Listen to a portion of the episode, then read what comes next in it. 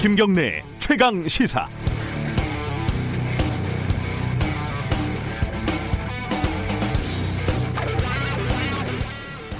구로 콜센터 확진자가 무더기로 확인된 바로 다음 날, 그러니까 엊그제죠. 박원순 서울시장이 어, 콜선, 콜센터에 신천지 교인이 두 명이 있었다 이렇게 방송 인터뷰에서 밝혔습니다. 아, 또 신천지가 퍼뜨렸구나. 저도 기사 제목만 보고 그렇게 생각을 했었습니다. 하지만 다들 아시다시피 이들은 음성이었습니다. 아, 박 시장의 의도와 언론사가 제목을 그렇게 뽑은 의도는 미루어 짐작할 수 있습니다. 다만 이후 조사에서 신천지 교인 다섯 명이 나왔는데 아직까지 모두 음성입니다. 만약에 한 명이라도 신천지 확진자가 나왔으면 역학조사 결과와는 전혀 상관없이 이 콜센터는 또 하나의 신천지로 치부가 됐을 겁니다. 물론 31번 확진자 이후에 신천지를 중심으로 바이러스가 무서운 속도로 확산될 때 신천지 교단의 태도는 일반인의 상식으로는 이해할 수 없었습니다. 교단이 의도적으로 조사를 거부하고 방역을 방해하고 결과적으로 바이러스 확산을 조장했다면 그 부분은 책임을 져야 하는 부분입니다. 하지만 바이러스를 전파하지도 전파받지도 않은 신천지 교인을 공개해야 한다 이런 논리면 이제 각 아파트에 콜센터 직원이 몇 명 있는지도 공개를 해야 하는 거 아니겠습니까? 이른바 사이비 종교 신천지 이것만 박멸하면 이걸 박멸해야 바이러스도 박멸할 수 있다는 식의 선동은 논리에도 맞지 않고 방역에도 혼선을 줄 뿐입니다. 그건 영역이 다른 문제니까요. 어, 국어 시험 시간에 자꾸 수학 문제 풀라고 하면 시험을 제대로 칠 수 있겠습니까? 국어 시험 시간에는 국어에 집중을 좀 합시다. 3월 13일 금요일 김경래 최강 시사 시작합니다.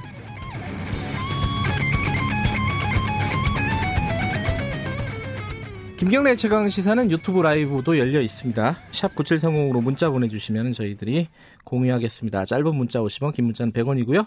스마트폰 애플리케이션 콩 등등을 이용하시면 무료로 참여하실 수 있습니다. 자, 오늘 금요일입니다. 브리핑부터 시작하죠. 고발뉴스 민동기 기자 나와 있습니다. 안녕하세요. 안녕하십니까.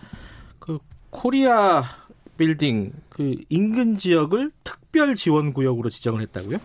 네, 코리아 빌딩에 입주한 그 콜센터와 관련한 확진자가 어제 10시 기준으로 오후 10시 기준으로 109명으로 집계가 됐거든요. 이제 가족들까지 이제 포함시킨 거죠. 그렇습니다. 예. 근데 새로 판정된 그 확진자 가운데에는 지금까지 확진자가 집중 발생했던 11층이 아니라 9층과 10층 직원이 각각 한 명씩 포함이 됐습니다. 거기도 또 다른 콜센터가 있었던 거죠. 그렇습니다. 네. 박원순 서울시장이 그래서 코리아 빌딩과 인근 지역을 감염병 특별 지원 구역, 구역으로 지정을 했습니다. 네. 특히 코리아 빌딩 방문객에 대한 휴대전화 통신 접속 기록도 조사하겠다고 밝혔는데요.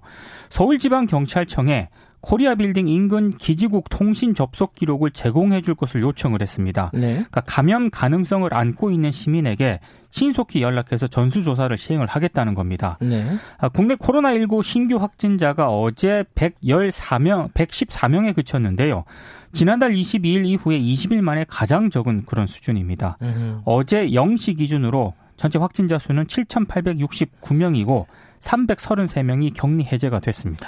이런 집단 감염 이런 것만 없으면은 지금 분위기가 상당히 좀 괜찮습니다. 잦아드는 상황인데 이 예. 집단 감염이 가장 걱정입니다.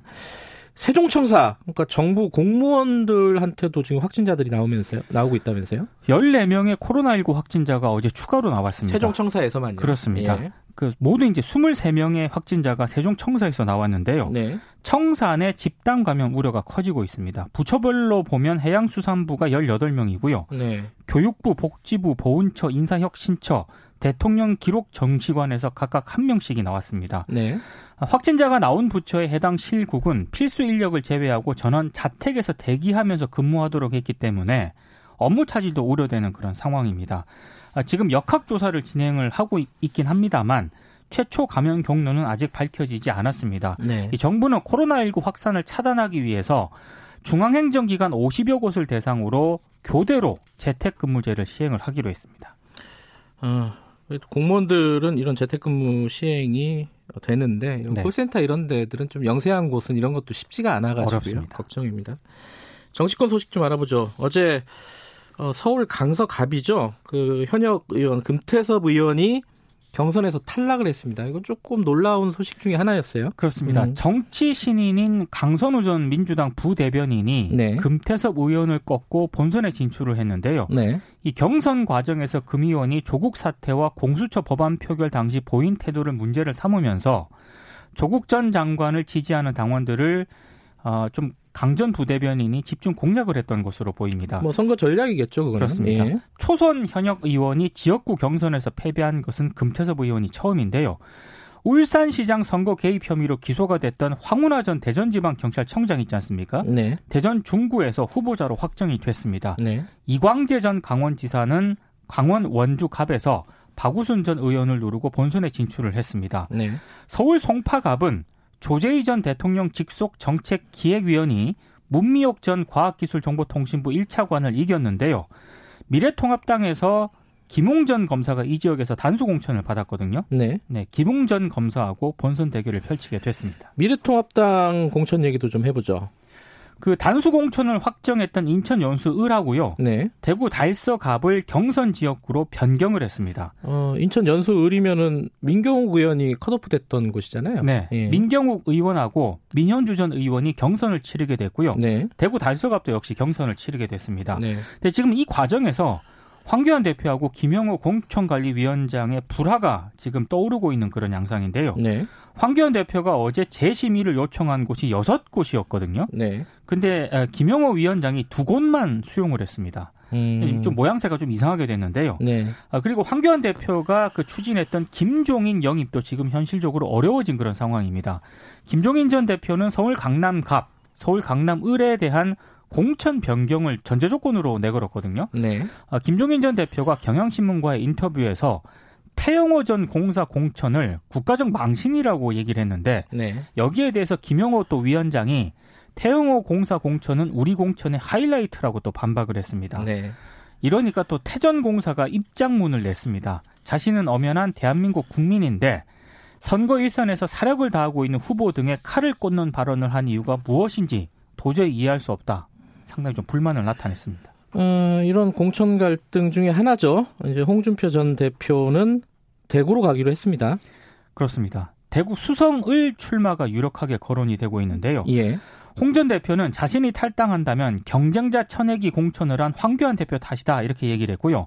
돌아가면 이 못된 공, 협잡 공천에 관여한 사람을 용서하지 않을 것이다 이런 얘기를 네. 했습니다.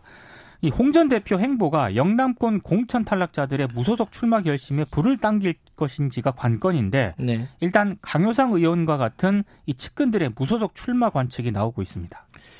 홍준표 전 대표가 어, 살아남을 수 있을지 이게 좀 관심사기도 합니다. 그렇습니다. 예. 어, 지금 비례 후보를 안 내기로 했잖아요. 그 미래통합당 같은 경우에는. 네. 그 지금 이제 더불어민주당도 논의를 하고 있는 중이고요.